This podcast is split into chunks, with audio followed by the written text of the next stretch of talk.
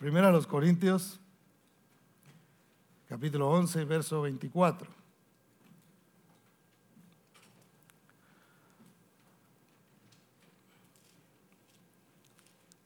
Hace algunos años tuve la oportunidad de predicar en, el, en la historia que vamos a ver en esta, en esta mañana. Y el Señor puso mi corazón a hablar una vez más sobre este pasaje y realmente noto cómo de aquel tiempo hacia acá muchas cosas han cambiado. Este mensaje no tiene ninguna intención de ofender a nadie. Digo esto porque salimos a través de las redes sociales, no porque alguno de ustedes se vaya a ofender. Eh, eh, la Biblia es un libro de gracia por muy fuerte que pueda parecer algunas historias bíblicas, realmente la palabra de Dios está llena de gracia.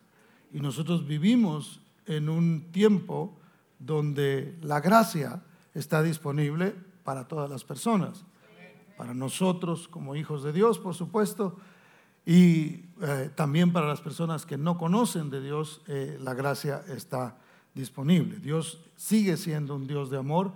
Él es amor. Dios sigue siendo un Dios de amor. ¿Ah? ¿A cuánto los ama el Señor aquí? Bueno, entonces dicho eso, eh, vamos a leer 1 Corintios capítulo 11, verso 24. Dice, y habiendo dado gracias, lo partió y dijo, tomad, comed esto es mi cuerpo que por vosotros es partido. Haced esto en memoria de mí. Incline su rostro y hacemos una oración. Padre, en el nombre bendito de Cristo Jesús, te damos gracias por este momento maravilloso, por este momento especial en el que nosotros nos sentamos a la mesa, precioso Dios, para comer ese pan que es tu palabra, bendito Dios, ese pan que descendió del cielo que fue a la cruz y fue partido por cada uno de nosotros, bendito Señor, para que nosotros pudiéramos, oh Padre de la Gloria, tomar ventaja de ese sacrificio que tú hiciste en la cruz del Calvario y pudiéramos ser salvos por medio de la fe, bendito Señor, y, pudiéramos ser restaurados en nuestro interior. En el nombre bendito de Cristo Jesús, yo te ruego, Señor, que tu Espíritu Santo se mueva en medio de nosotros y que tu palabra, Señor, llegue a nuestros corazones, no solamente de los que estamos en este lugar, sino todos aquellos que posteriormente podrán escuchar este mensaje, bendito Dios. En el nombre de Cristo Jesús yo te ruego, Señor, que tú ministres nuestras vidas, nos hables a nuestro corazón, precioso Dios, y nos muestres a través de esta enseñanza una vez más el amor que tú nos tienes, bendito Dios, y lo importante que nosotros somos para ti, precioso Padre. En el nombre bendito de Cristo Jesús te damos gracias. Amén y amén. Vivimos en una sociedad que cae de manera precipitada, hermano. Eh, ya algunas cosas eh, comienzan a no sorprendernos, ¿verdad? Porque cada día se ve más, más difícil la cosa. Pero eh, la, la arrogancia es lo que a veces no permite que el mundo abra su corazón a Dios. En los, en los mensajes que hemos estado eh, enseñando, los estudios que hemos tenido acá sobre los profetas menores, hemos hablado sobre el tiempo, el, el día del hombre y el día del Señor. Y hemos hecho la diferencia entre, entre ese momento y lo que vendrá. Es decir, hoy día vivimos bajo el, el día, estamos en el día del hombre el hombre decide, el hombre hace lo que quiere, el hombre desarrolla lo que le da la gana, si, ah, si quiere hacer ciertas cosas, yo no sé si ustedes, eh, me voy a meter un poquito aquí en, problemas de pronto, pero, pero no sé si vieron la noticia de, de Maui, de, de, la isla de, de Hawái que se quemó. Entonces esos incendios a mí me, siempre me, despiertan el don de la sospecha, ¿verdad? Y yo ya no veo y digo, ay, se está quemando tal cosa y ahí lo dejo, sino que empiezo a pensar, bueno, ¿qué habrá detrás de todo esto? Eh, porque muchas de las cosas que suceden eh, se hacen con intención. Yo no sé nada, hermano, pero me llama un poquito la atención el hecho de que se haya dado en esa ciudad y que Hawái, que está rodeado de agua y que llueve, hermano, usted está ahí y mire, eh, si usted se va por lo menos una semana, por lo menos va a haber un, día de lluvia, pienso yo, ¿verdad? Yo no he vivido allá, pero la, única vez que tuve la oportunidad de estar por ahí, eh, eh, me recuerdo que llovió todos los días, prácticamente. Entonces me llama la atención que una sequía haya causado eso. Y después me entero que esa ciudad están eh, queriéndola hacer como la primer ciudad inteligente del mundo. O sea que no sé qué le quisieron decir a todas las demás, pero, pero va a ser la primer ciudad donde todos los carros, supuestamente, eh, van a ser eléctricos, donde todo se va a manejar a través de la eh, inteligencia artificial. Entonces, es muy curioso que esto se, se queme precisamente ahora que tienen ese plan. Bueno, entonces, eh, eh, para, decirle, eh, realmente el, hombre está haciendo todo lo que quiere, el hombre está planeando, el hombre está, es el que decide sobre ciertas cosas. Les comenté el otro día que en China ya, ya diseñaron la Biblia conforme al gobierno, es decir, ellos agarraron la Biblia, la modificaron para que que, quedara de acuerdo con el partido político eh, de ellos, que es el Partido Comunista. Entonces el hombre está incluso manipulando la enseñanza bíblica para que se enseñe lo que ellos desean que se enseñe. Y mucha maldad, hermano, mucha violencia.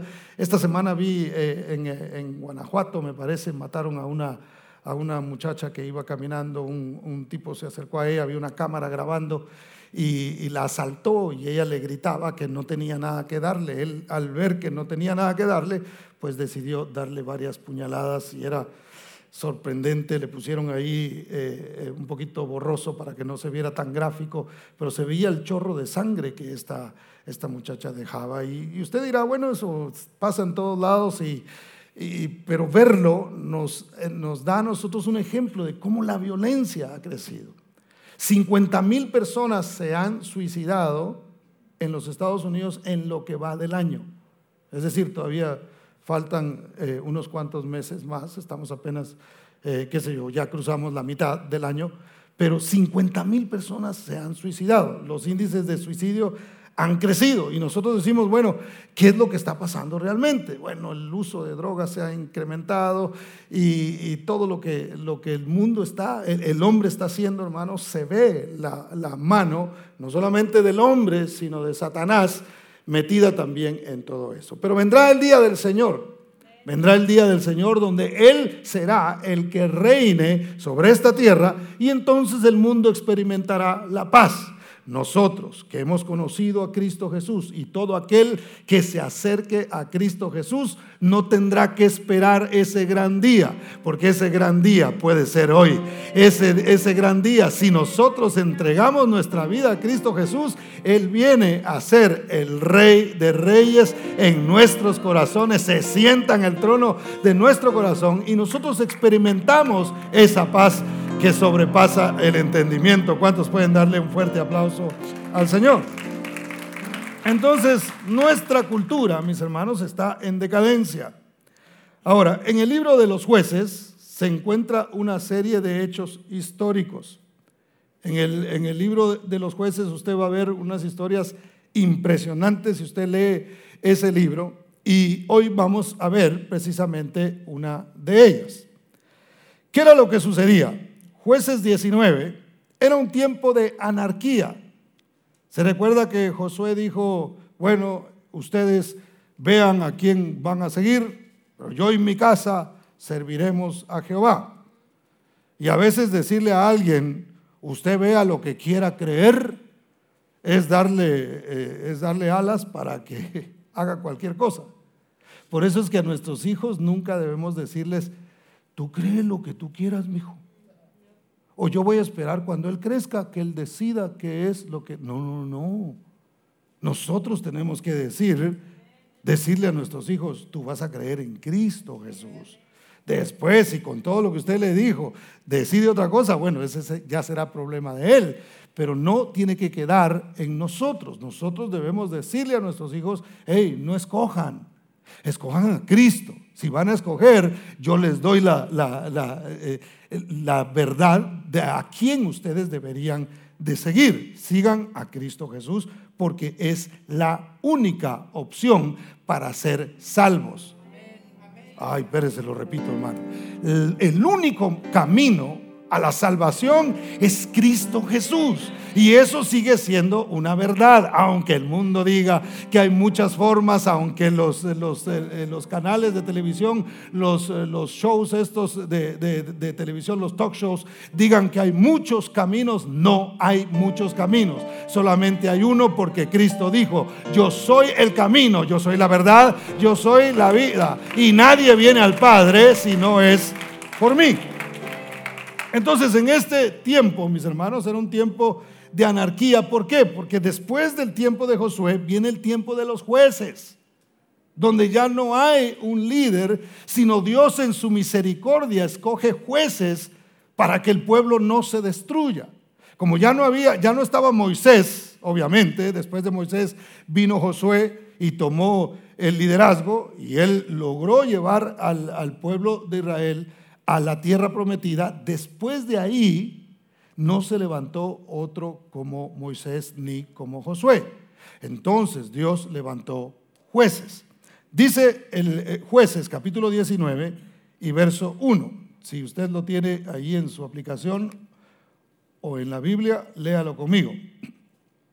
Jueces 19.1 dice, en aquellos días, cuando no había rey en Israel, hubo un levita que moraba como forastero en la parte más remota del monte de Efraín, el cual había tomado para sí mujer concubina de Belén de Judá. Ahora, note, esto sucede en un tiempo donde no había rey. Yo les comenté en una ocasión que cuando los judíos se saludan, ellos no se dicen hi, ellos no se dicen hello, ¿verdad? sino que ellos dicen shalom. Shalom significa paz, ¿cierto? Pero la implicación es que tengas rey.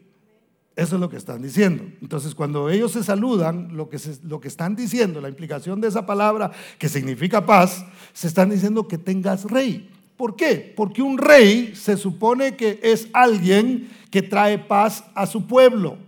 Un gobernante se supone que se le elige para que en, el, en, las, en los pueblos, en los países, haya paz.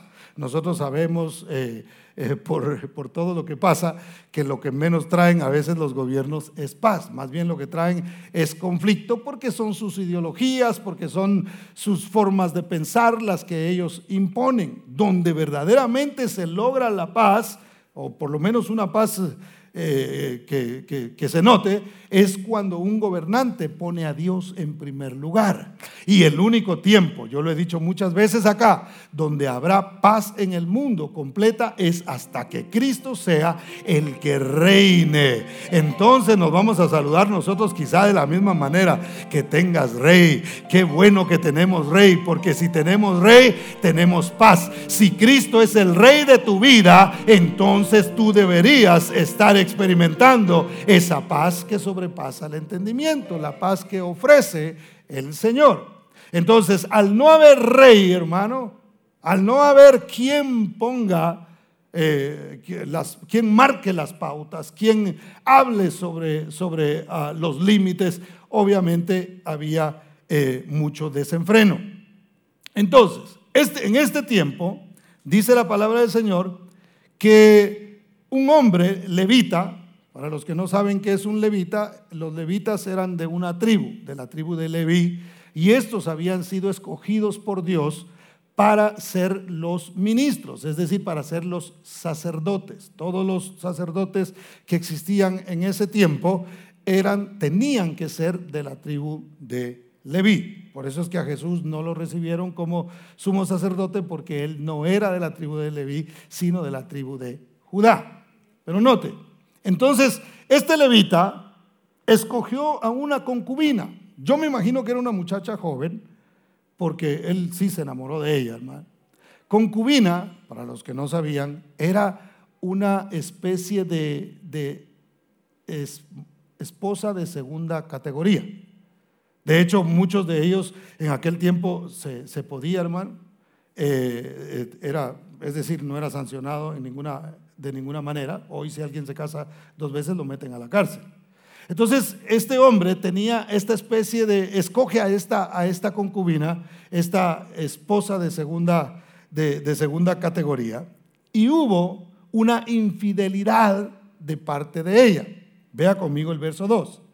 Dice, y su concubina le fue infiel y se fue de él a casa de su padre, a Belén de Judá, y estuvo allá durante cuatro meses. O sea, la muchacha eh, no, no, especifica la Biblia qué fue lo que sucedió, solamente dice que ella le fue infiel a Levita y al ser infiel a Levita, ella dijo, yo me voy de aquí, porque recuérdense que cuando alguien cometía este tipo de cosas, corría el peligro de ser apedreado. Entonces ella dijo, me voy para la casa de mi, de mi padre y se fue para allá. Pero el levita, una vez más, como se había enamorado de ella, como eh, la quería mucho, se fue detrás de ella para hacerla volver. Vea conmigo el verso 3, por favor. Dice, y se levantó su marido y la siguió para hablarle amorosamente y hacerla volver. Note, no fue a regañarla, no fue, él decidió perdonarla. Él no fue a decirle, infiel, desgraciada lo que me hiciste, sino que fue y la buscó eh, y, la enamoró una vez más. No la fue a obligar a que volviera con, con él, sino que fue y le habló amorosamente para hacerla volver. Dice, y llevaba consigo un criado y un par de asnos, y ella le hizo entrar en la casa de su padre. Su suegro, al conocerlo, mis hermanos, al conocer a Levita, obviamente los, los eh, sacerdotes tenían cierto, eh, la gente les tenía cierto respeto y cierto reconocimiento. Entonces al verlo dijo, no solamente es un, eh, es un levita, sino que ama a mi hija.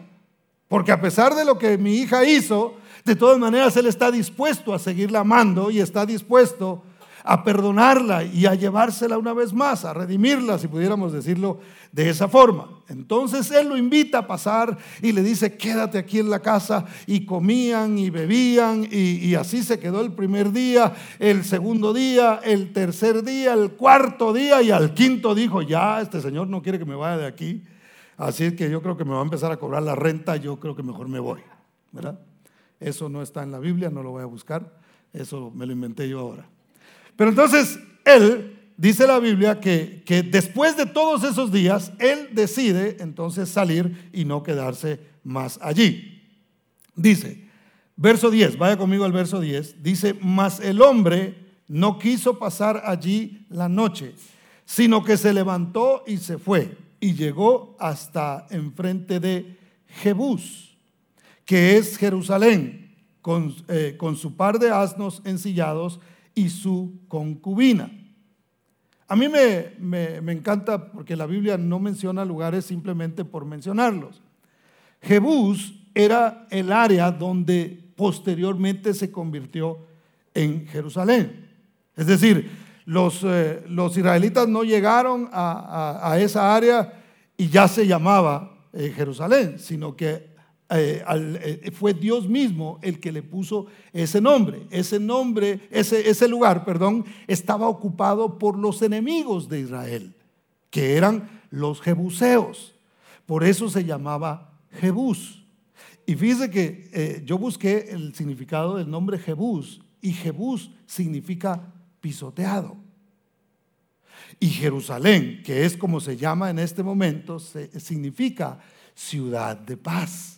Entonces un lugar donde antes se llamaba pisoteado se convirtió en ciudad de paz, por lo menos de nombre, ¿verdad? Sabemos que eso no, no es en este momento, pero un día habrá paz en Jerusalén, porque el Señor llegará allí y reinará desde allí. Ahora, ¿qué, ¿por qué es esto importante para nosotros? Porque no importa qué tan pisoteado tú hayas sido en tu vida, cuando tú permites que Cristo venga a ti, Él cambia todo eso, cambia las circunstancias, cambia todo lo que nosotros hemos vivido, incluso la identidad que hemos adquirido por la vida que hemos llevado y lo cambia en algo que trae paz a nuestros corazones. Quien antes era violento puede dejar de ser violento quien antes se la pasaba siempre bebiendo, tratando de llenar un vacío, su vida puede ser transformada y no necesitar absolutamente nada de eso porque Dios llena su corazón y llena su alma. Dios trae sanidad. Dios transforma la vida de aquel que abre su corazón a Él. ¿Cuántos dicen amén? Ahora, no encontraron dónde quedarse. Sigamos con la historia, hermano, de lo que aquí está pasando. Recuérdese, él toma la concubina, la concubina le es fiel, se va con su papá, él la va a buscar, la trae y llegan a Jebús, que es Jerusalén. Él no quiso quedarse ahí.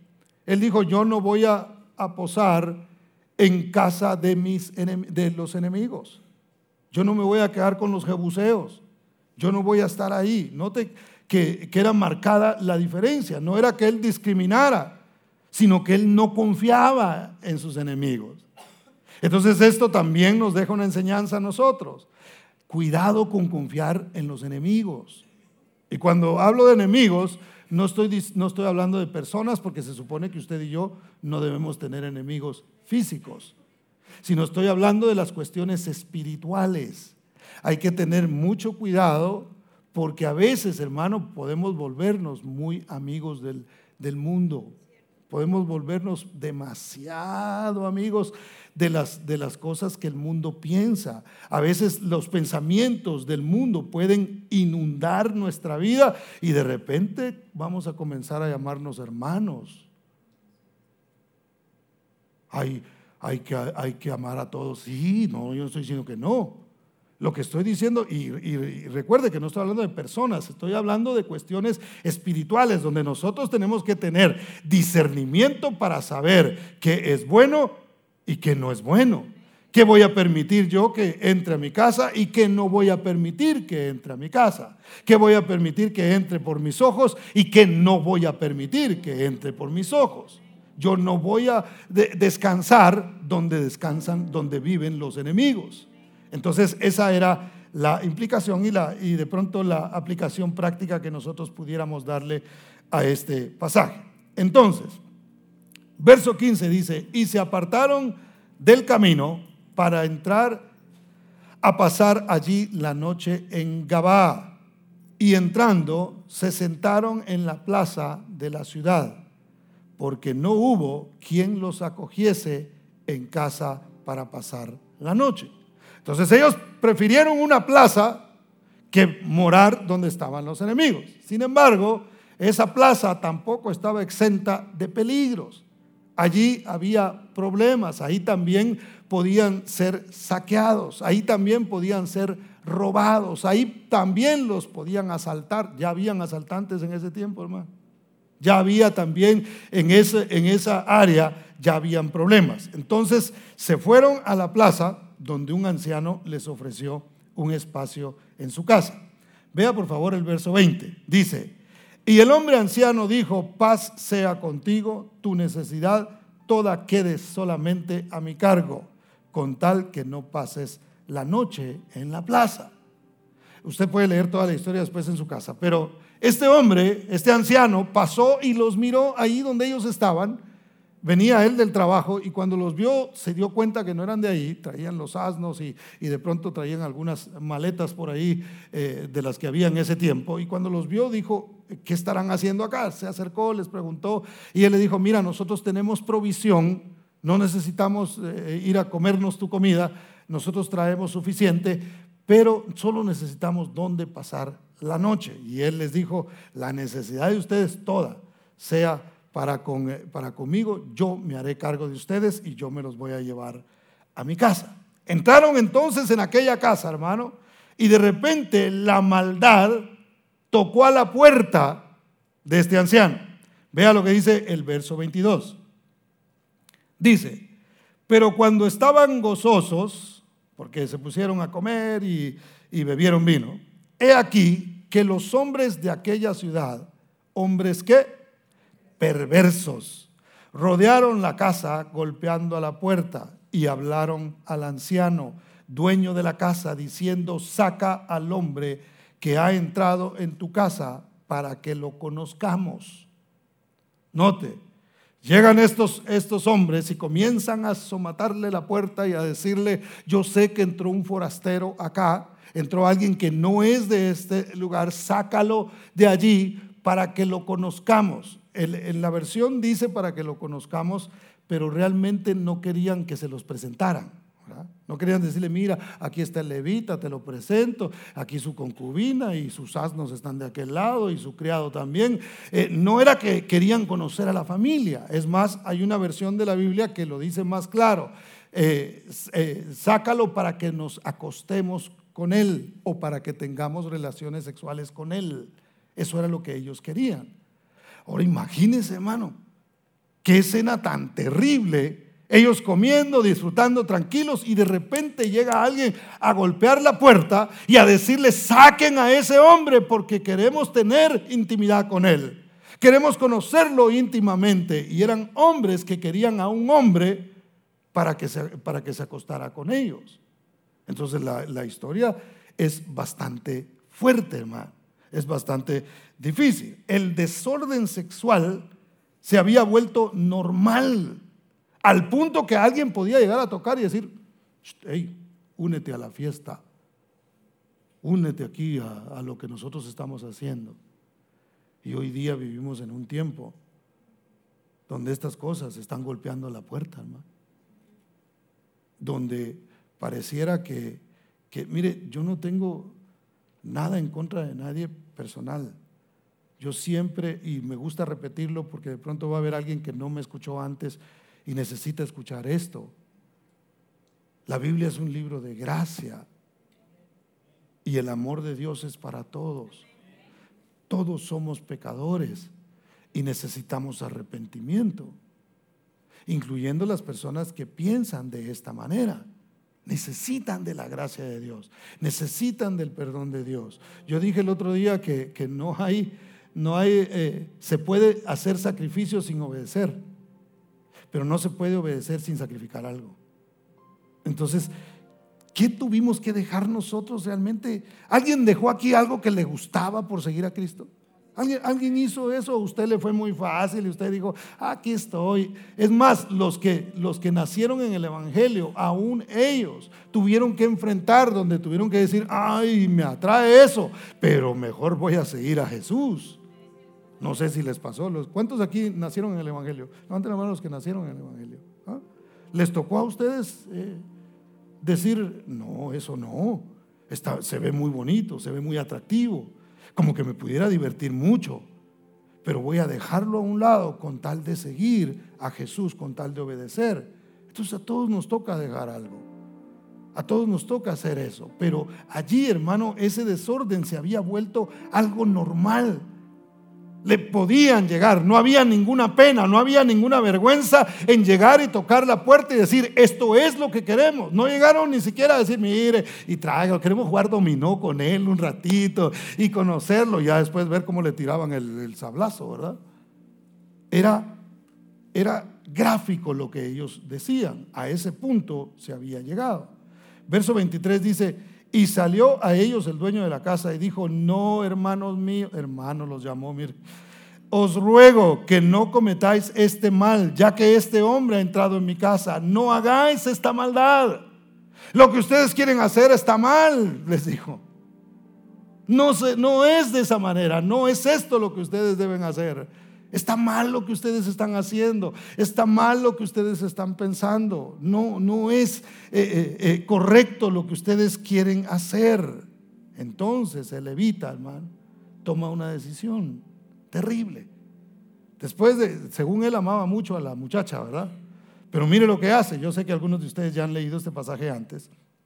Versos 25 y 26 dice, mas aquellos hombres no le quisieron oír por lo que tomando aquel hombre a su concubina, la sacó y entraron a ella eh, y abusaron de ella toda la noche hasta la mañana y la dejaron cuando apuntaba el alba.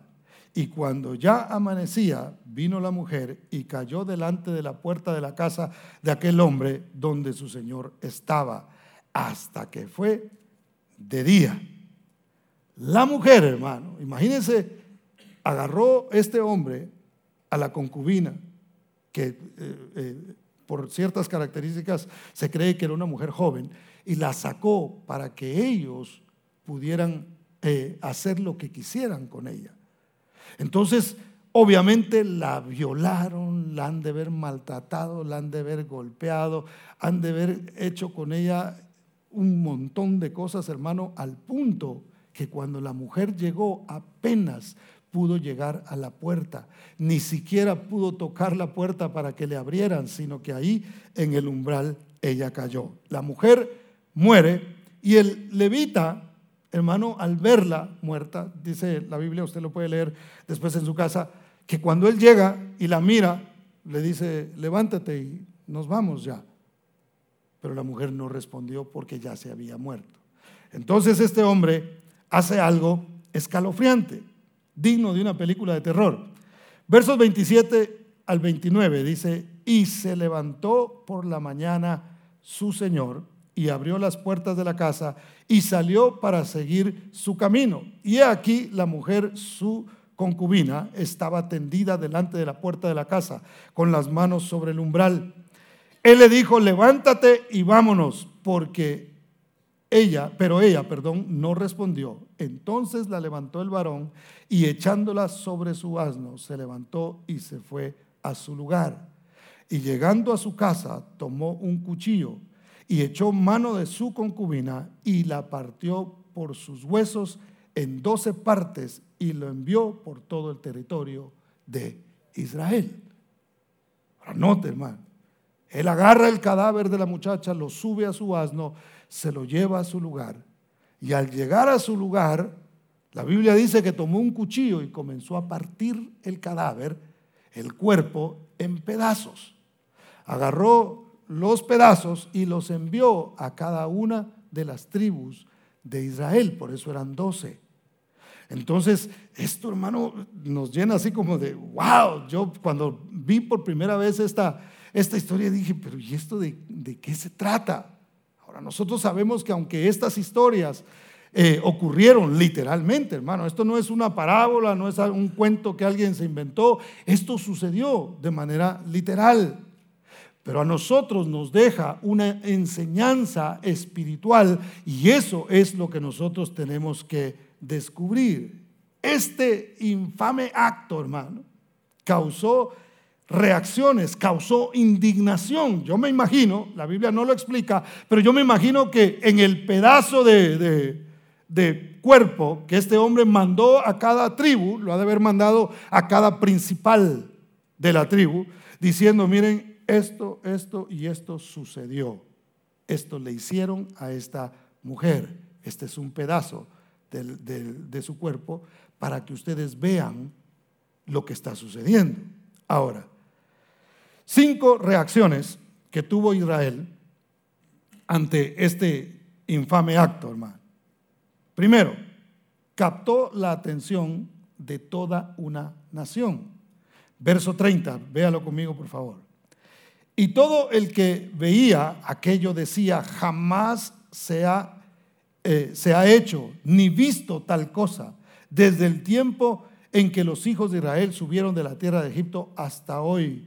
Considerad esto, tomad consejo y hablad. Note, le envían ese cuerpo, lo miran ellos el pedazo y dicen, pero ¿qué es esto? ¿Cómo es posible que nuestra sociedad haya llegado a este punto? ¿Cómo es posible que se pueda tomar a una muchacha? No sé si conocían toda, me imagino que toda la historia la contó el levita. ¿Cómo es posible que esto esté sucediendo en nuestro pueblo? ¿Cómo es posible que en nuestra, en, en nuestra propia casa, en nuestra propia tierra, nosotros estemos siendo testigos de tanta maldad y de tanta violencia? Y luego dice, considerad esto, es decir, piensa, Tienes que ponerte a pensar. Pueblo, hemos dejado de pensar. Ese es el problema. Y ese es el problema de la humanidad hoy día. La gente no piensa. Hermano, nos, nos embrutecen con cualquier cosa. Yo me incluyo, pero reprendo. De veras. Mire, ¿en qué mantienen a la gente eh, hoy, hoy día, hermano? Que aquel artista anda con no sé quién. Y que, que, ahora el, reggaetonero no sé cuánto, el más, el más feo de todos, que todos son feos, ay, así. O cantan feo más bien. Eh, que este anda con, y, y en eso mantienen entretenida a la gente y a veces, hermano, hasta el cristiano está metido en eso. Ay, ¿a qué hora se empieza el gordo y la flaca?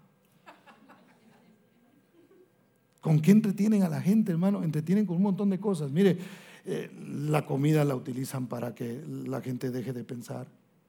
¿Sabía usted que muchas de las cosas que le agregan a las comidas, a las comidas procesadas, están diseñadas para que la gente se enferme o para que su coeficiente mental baje? ¿Para qué? Para quitarle la capacidad de pensar. Entonces, eso no puede suceder con nosotros. Nosotros tenemos que ser un pueblo que camina de día. Tenemos que ser un pueblo que está despierto, que entiende, que discierne los tiempos, que entiende lo que está pasando, que no se acomoda con lo que está sucediendo, sino que dice, no, no, no, no, esto no es lo que Dios nos ha enseñado. Esto no, eh, Dios no ha cambiado, Dios sigue siendo el mismo. Nos ama con todo lo que, lo que Él es, hermano, porque Él es amor. Pero ese mismo amor quiere mantenernos a nosotros despiertos y que nosotros sepamos qué es lo que está pasando. El pueblo dijo, nos hemos dormido y como nos dormimos, esto se metió a nuestra tierra. Porque nos dormimos, esto ahora ya se volvió normal en nuestra tierra. Porque nosotros no estamos despiertos, es que está pasando estas cosas. Tenemos que pensar. Hermano, y para, para seguir a Dios hay que ser pensante. Hay que ser pensante conforme a los pensamientos de Dios, no conforme a lo que yo creo o lo que yo pienso, mi ideología. Nuestras ideologías, hermano, nuestro conocimiento delante de Dios no, es absolutamente nada. Tenemos que pensar con la sabiduría de Dios. Por eso necesitamos la palabra, por eso necesitamos conocer la palabra, por eso necesitamos estudiar la palabra, por eso, por eso tenemos que amar la palabra para que no sean nuestros pensamientos o los pensamientos de la gente, del mundo, que nos arrastre a nosotros a pensar lo que ellos piensan y terminar haciendo las cosas que ellos hacen. ¿Me doy a entender, hermano? Mire, Dios nos ama. ¿eh? Y, repito, este mensaje no es para condenar a nadie. Al contrario, es para mostrar un camino de amor y de misericordia y de gracia de Dios para que nosotros podamos eh, recibir de Dios lo que nosotros necesitamos. ¿Cuántos dicen amén? Dele un aplauso a Cristo si todavía puede. Entonces, número dos, lo primero que dijimos es captó la, atención. Entonces, algo tiene que captar la atención. Si usted ve a una persona que la están matando y se lo sacan en la televisión, oiga, eso nos tiene que poner a pensar a nosotros. Si ve que, aquí en la ciudad cada día hay más gente en, en las drogas, eso tiene que llamar la atención nuestra. Si se están suicidando, la mayoría de los que se están suicidando son jóvenes si se están suicidando los jóvenes, algo está pasando que nosotros tenemos que poner atención. Los que conocemos a Cristo, tenemos que levantarnos y tenemos que hacer algo. Entonces, número dos, fueron confrontados con su condición espiritual. No podemos saber qué tan mal estamos, hermano, hasta que nosotros nos ponemos enfrente de un cuerpo partido. Y ya vamos a ver de qué se trata eso realmente. Cuando nosotros vemos la violencia que se, que, se está llevando a cabo, cuando nosotros vemos las cosas que están sucediendo, eso tiene que despertarnos. Eso tiene que movernos a la oración, tiene que movernos a la intercesión, tiene que movernos, hermano, a, a, caminar firmes delante de Dios. ¿Cuántos dicen amén? Número tres, los empujó a tomar acción. Jueces capítulo 20, versos 1 y 2. Dice, entonces salieron todos los hijos de Israel y se reunió la congregación como un solo hombre, desde Dan hasta Beerseba, y la tierra de Galaad, a Jehová eh, en Mizpa. Y los jefes de todo el pueblo, de todas las tribus de Israel, se hallaron presentes en la reunión del pueblo de Dios, cuatrocientos mil hombres de a pie que, que sacaban espada. Es, decir, ellos dijeron, es momento de erradicar esto. Es momento de sacar esto de nuestra tierra. Es momento de tomar acción. Vamos a agarrar la espada. Una vez más, esta historia, aunque es literal, tiene una enseñanza eh, eh, tiene una figura para nosotros, tiene una enseñanza práctica. Si hay algo que está afectando nuestro hogar, si hay algo que está afectando nuestra vida, la reacción ante todo eso debe ser que, hermano, a tomar la espada y decir, voy a agarrar la palabra de Dios y voy a dejar de estar preocupado por, por los artistas o voy a estar, eh, dejar de estar preocupado por los políticos y voy a poner atención a lo que está sucediendo en mi casa porque al fin y al cabo el rey de mi vida es Cristo Jesús. Y el que debe gobernar en mi casa es Cristo Jesús. Entonces tengo que seguir lo que la palabra dice para que entonces yo pueda hacer frente a, lo que me está afectando. O a lo que está afectando a mi familia. O la violencia que estoy viendo en el vecindario o la violencia que se está viendo en la ciudad o en el mundo, donde usted quiera, porque está por todas partes. Entonces, hermano, el pueblo dijo, hay que tomar acción. Esto no se puede quedar así. La, una, un cuerpo que fue partido fue el que provocó que el pueblo de Dios, el pueblo de Israel, se levantara y dijera, vamos a tomar la espada. Es tiempo de tomar la espada. Es tiempo de luchar en contra de nuestros enemigos. Una vez más, nuestros enemigos espirituales. Tenemos que tomar la espada que es la palabra de Dios porque con eso se vence al enemigo. Al enemigo no se le vence con ponerle una Biblia encima a alguien, hermano, o poner la Biblia como amuleto. Eso no funciona así. Es poniéndola en práctica, es hablándola, es diciendo, Satanás, yo sé que esto es lo que quieres traer como tentación, le estoy hablando de lo que Cristo hizo, pero escrito está de esta manera, al Señor tu Dios adorarás y a Él solo servirás. Entonces, cuando usted y yo usamos la palabra, hermano, y decimos, esto me dice el mundo, esto es lo que el mundo quiere que yo haga, pero aquí la Biblia dice que yo debo hacer lo contrario. Entonces voy a hablar, voy a hacer lo que la Biblia me está diciendo, lo que la palabra de Dios está diciendo. Yo puedo tomar decisiones de la manera que yo quiera. La pregunta es, ¿agrada a Dios lo que yo voy a hacer o no? ¿Qué dice la Biblia acerca de la decisión que yo quiero tomar? Eso se lo propusieron ellos entonces, erradicar el mal y la única manera era luchando, era peleando. Verso, eh, perdón, número 4, versos 8 y, nueve Trajo unidad. Entonces todo el pueblo, como un solo hombre, se levantó y dijeron, ninguno de nosotros irá a su tienda, ni volverá ninguno de nosotros a su casa. Mas esto es ahora lo que haremos a Gabá, que era donde estaba la tribu de, ah, de Benjamín. Contra ella subiremos por sorteo. Entonces dijeron, señores, ninguno se va a quedar. Ninguno. Es más, después si usted lee la historia se dará cuenta que algunos se quedaron y, recibieron castigo por eso. Pero ninguno se va a quedar. Todos nos vamos a levantar y vamos a luchar en contra de esto. Vamos a erradicar el mal de nuestro pueblo. Vamos a sacarlo y vamos a acabar con toda esta gente que ha hecho esta violencia. Entonces, hermano, trajo unidad. ¿Qué es lo que deben traer los conflictos eh, eh, a nuestra vida? Unidad, hermano. Dos son mejor que uno, porque tienen un mejor resultado de cualquier trabajo. Lo dice Eclesiastés. Entonces, ¿cuál es el problema muchas veces? Que cuando hay un conflicto, hermano, en lugar de unirse para pelear en la casa, lo que hay es división. Hay un problema. Y, lo que empezamos, imagínense las tribus de Israel, las once, ¿verdad? Porque una había cometido el pecado. Las once tribus hubieran empezado. ¿Y quién fue el de la culpa? ¿Y por dónde empezó el asunto? Ah, verdad, por ahí por Judá se metió. Ah, yo sé. O Benjamín fue el culpable. ¿Y quién le enseñaría a Benjamito todas esas cosas tan malas?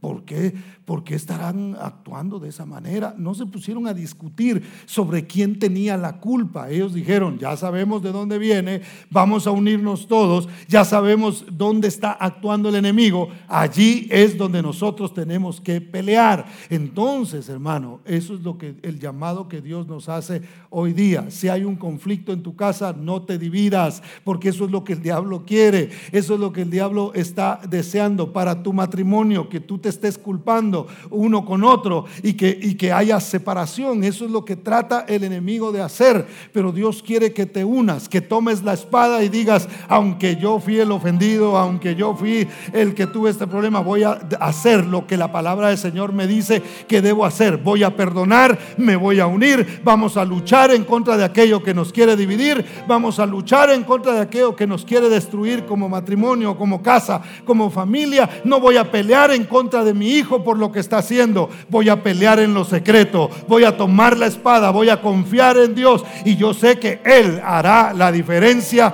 cuando Él lo tenga destinado. ¿Cuántos dicen amén? Dele ese aplauso fuerte a Cristo. Entonces que nos una esto, hermano. Si hay mal, si el mal ha tocado tu puerta, es tiempo de unirse. Y si no se quiere unir alguien de tu casa, pues únete con otra, otra persona en el sentido de espiritual. Para orar, para buscar de Dios, para hacer eh, lo que Dios nos manda hacer. Número 5. Marcó la línea entre el bien y el mal, hermano. Miren, nosotros, eh, sabe que Dios, a nosotros nos, las cuerdas de Dios son cuerdas de amor. ¿Cuántos sabían eso? ¿Verdad que son cuerdas de amor? Eso significa que son largas y son flexibles. Lo que nosotros tenemos que tener cuidado es de no, de no sobrepasarlas, de no aprovecharnos de eso. Entonces tenemos que aprender a marcar límites. Yo siempre lo he dicho acá, las leyes no se hicieron para fastidiar a nadie, se hicieron para protección de la misma persona que respeta las leyes. ¿De acuerdo? Bueno, por lo menos las de Dios, ¿verdad? Las de acá de pronto habrá una que nos parece, nos parece hasta una tontería, pero pero igual, todas las leyes que, eh, que, que existen, que Dios dejó, hermano, no era porque Él no quería que la gente disfrutara, sino porque Dios sabe lo que hay detrás de ese límite. Y cuando se pasan los límites es cuando nosotros nos metemos en problemas y sufrimos. Entonces hay que hacer, hay que llamarle a lo malo malo y a lo bueno bueno. No sé si está de acuerdo usted conmigo, hermano. Porque fíjese, no es mi idea. Yo no me inventé esto, hermano. No es, ay, qué bárbaro, qué bonita frase. No, es lo que la Biblia dice. La Biblia dice que eh, eh, algunos le van a llamar a lo, a lo bueno, le van a llamar malo, y a lo malo le van a llamar bueno. Ya estamos ahí. Ya estamos en ese punto. Pero nosotros tenemos que aprender por la palabra de Dios a hacer, a marcar un límite y a decir, hey, esto es bueno, pero esto es malo, desde el punto de vista que nosotros lo querramos ver. Dice el verso 12 y 13, y las tribus de Israel enviaron varones por toda la tribu de Benjamín, diciendo, ¿qué maldad es esta que ha sido hecha entre vosotros? Entregad pues ahora a aquellos hombres perversos que están en Gabá para que los matemos y quitemos el mal de Israel. Mas los de Benjamín no quisieron oír la voz de sus hermanos, los hijos de Israel. Note, cuando las tribus fueron a buscar a los malhechores, ellos se acercaron y le dijeron a, a, la tribu de Benjamín, le dijeron, mira, no es contra todos el problema, es solamente contra los perversos que hicieron esta maldad. Entréguenlos para que se haga justicia y entonces quedamos todos bien. Lamentablemente no quisieron.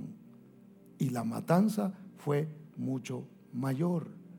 Cuando nosotros protegemos, hermano, el pecado, lo, eh, lo, ponemos así y lo justificamos, eh, corremos el peligro de que eso mismo nos arrastre a nosotros también. No sé si me voy a entender. hermano, a veces quizá a usted le cuentan alguna cosa si usted participa ya del chisme, ya se metió en ese pecado usted también. No sé si me voy a entender. Bueno, me voy a incluir para que no me mire así como, ah, que me vio cara de chismoso. Si yo me meto a prestar mis oídos a comentarios y comento yo a favor de lo que se está hablando, y yo no sé, no he eh, no, no, lo he comprobado, no tengo yo pruebas para afirmar lo que me están contando, por muy veraz que eso parezca, yo no puedo, yo tengo que hacer una línea y decir, eh, ok, no está bien que yo preste mis oídos a eso o que yo comente sobre ciertas cosas. Lo voy a dejar ahí y no me voy a meter, no voy a pronunciar nada, ni a favor ni en contra. Mira, yo no sé, yo no sé. Hermano, a mí me, a veces me cuentan unas cosas impresionantes, de veras. Yo me he sentado con gente madura en el Evangelio. Y a veces me empiezan a contar cosas y yo, mire, me quedo callado y digo, es que yo no sé si eso es cierto. Yo no voy a participar de esas cosas. Porque como que, no es que a uno le guste, pero como que entretiene un poquito, ¿verdad? Oír esas historias. Ay, de veras. Sígueme contando, ¿verdad? Porque es como que usted mire una serie, pues usted quiere ver qué pasó más allá. No participemos de eso, man, porque terminamos participando de los pecados por proteger un pecado. Aquí ha venido eh, personas a veces, y yo les he contado de pronto para los que no escucharon esto, han venido personas y me dicen, mire, fulano anda haciendo tal cosa. Le digo, lo llamo y, lo dice enfrente de él. Algunos, ¿verdad? Pero otros sí me han dicho, sí, lo digo. Ah, bueno, entonces sí estamos bien. Entonces no es chisme. Y llamamos a la persona y hemos dicho, mira, él dice que te, que te vio haciendo esto. Y entonces ya la persona abre su corazón o, o qué sé yo, o lo niega, ¿verdad? Pero eso es muy diferente. Cuando hay una intención de ayudar y cuando hay una intención simplemente de escuchar cosas y de entretenerse uno. No sé por qué fue por ahí el asunto. Aquí ni era el chisme el problema, pero. pero de pronto a alguien le quería hablar el Señor. ¿Cuántos dicen amén? Denles aplauso fuerte a Cristo porque Él es bueno. Pero volvamos al cuerpo partido, hermano. Cuando el cuerpo partido fue enseñado a las tribus, las tribus tomaron una, una acción, tomaron una decisión, excepto una que no le importó ese cuerpo partido. Entonces, rechazar el sacrificio de Cristo es equivalente a hacer esto. Porque Cristo dijo, este es mi cuerpo que por vosotros es partido. Entonces, lo que a nosotros, la tragedia esa que sucedió con esta mujer donde la hicieron pedazos y, la ultrajaron y la golpearon y, todo eso, hermano, eh, en cierta manera el grado de violencia que se utilizó con Jesucristo fue similar. Su cuerpo fue partido. a él le colgaban los pedazos de carne, hermano. Y nosotros tenemos que hacernos la pregunta, ¿Qué hacemos cuando vemos el cuerpo partido de Cristo? Cuando entendemos y volvemos y regresamos otra vez a ese momento y decimos, hey, alguien entregó su vida en la cruz por mí? ¿Por qué yo estoy viviendo en derrota? ¿Por qué yo estoy permitiendo que estas cosas vengan a mi vida cuando Él ya entregó su vida en la cruz del Calvario? Ya Él dio su cuerpo para ser partido. ¿Por qué yo tengo que sufrir violencia cuando realmente ya la sufrió Él por mí? ¿Por qué yo tengo que estar afligido cuando hay alguien que su cuerpo fue partido para que yo pudiera experimentar la paz. ¿Para qué yo tengo que sufrir tantas cosas? Cuando yo puedo caminar en paz sabiendo que Él llevó mis enfermedades, llevó mis ansiedades, llevó mis depresiones, llevó los golpes quizá que algunos eh, han recibido, algunas personas han pasado, hermano. ¿Qué hacemos nosotros? ¿Qué, ¿Qué, sucede cuando pensamos en el sacrificio de Cristo? ¿Vamos a seguir tolerando y aceptando ciertas cosas simplemente porque son moda o porque el mundo cambió o porque ya ahora se hace de esta manera o porque ya, o vamos a decir, no, hay un cuerpo que se partió, hay alguien que entregó su vida, hay alguien que era inocente y no tenía por qué pagar y fue Cristo Jesús el que lo hizo para que yo pudiera entonces vivir una vida en santidad conforme a lo que la palabra me enseña y yo pueda caminar siempre sabiendo que en Él yo tengo la victoria y tengo el perdón para mi vida. El mensaje, por violento que parezca, hermano, y que sí, la, la historia es bastante violenta, tiene un mensaje encerrado de amor para nosotros. Cuando el pueblo comenzó a seguir a Jesús, hermano, se desviaron bien rápido. Cuando los discípulos comenzaron a seguir a Jesús, rápido se desviaron del propósito. ¿Te recuerda cuando Jesús eh, eh, multiplicó los panes y los peces? El pueblo dijo, ay, ay, aquí hay comida, sigámoslo. Y yo sé que usted ha leído esa parte de la Biblia y me ha escuchado también hablar de eso. Y lo siguieron a él. ¿Lo siguieron por qué? Por la comida. Es que el Señor bendice, es que el Señor prospera, es que el Señor le da dinero a uno. Y comenzaron a seguir a Dios por motivaciones incorrectas, a Cristo en este caso, cuando estaba en la tierra. Y lo empezaron a seguir a Él. ¿Y qué fue lo que les dijo, les dijo Jesús? Yo soy el pan que descendió del cielo. Hay algo más importante que llenar tu estómago, es llenar tu alma y comer de ese pan que fue partido para que tú pudieras saciar tu alma.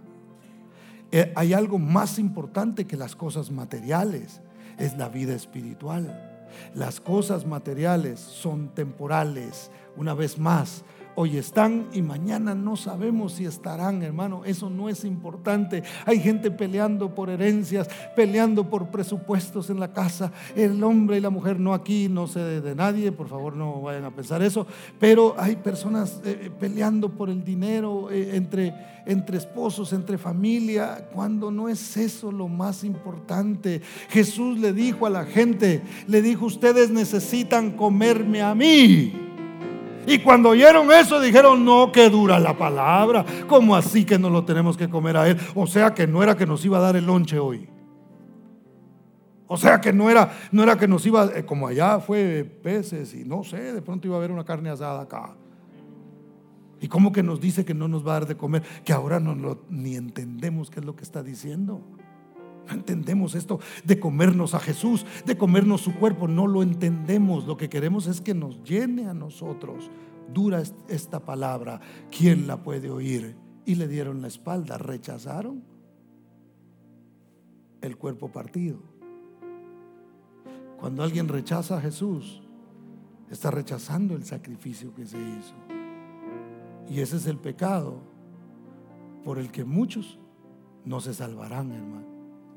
Mire, nadie va a llegar al cielo, permítame repetir esto, diciendo, ay, qué bueno que dejé la cerveza. Ay, aquí estoy. Gracias a que dejé los vicios, aquí estoy. No, no, no, no. No, yo lo he dicho muchas veces. Al que vamos a mirar es al Cordero, que todavía se le ven sus, sus manos horadadas, que todavía se le ve su costado es más, dice la Biblia, que cuando venga aún sus vestiduras están manchadas de sangre. Y cuando lo miremos vamos a decir, no fue mi fuerza de voluntad. a mí me costó un montón. Realmente, por lo único que yo estoy aquí, es por el Cordero. Por eso es que los 24 ancianos quitan sus coronas y las ponen a los pies del Cordero, hermano porque dicen, Él es el único digno.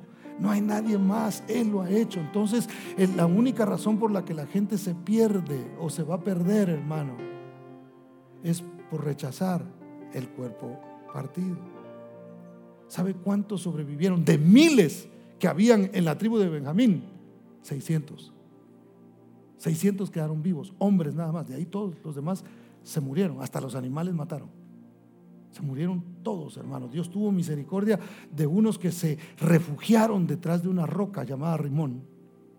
Y esos 600 que se refugiaron detrás de la roca fueron los únicos que recibieron la gracia. Después Dios dijo, ya no, paren hasta ahí. Y les van a tener que dar sus mujeres para que ellos se recuperen una vez más. Dios mostrando su gracia. Esos fueron los únicos, hermano. Entonces rechazar el cuerpo partido es rechazar el cuerpo de Cristo. No reaccionar ante el sacrificio de Cristo es lo que al mundo lo está llevando por la destrucción que se aproxima, que viene muy pronto a esta tierra, donde el día del Señor vendrá. Para nosotros es un gozo que el día del Señor venga. Uy, pero para el mundo, hermano, va a ser bien duro y bien difícil. Así que, por favor, póngase de pie.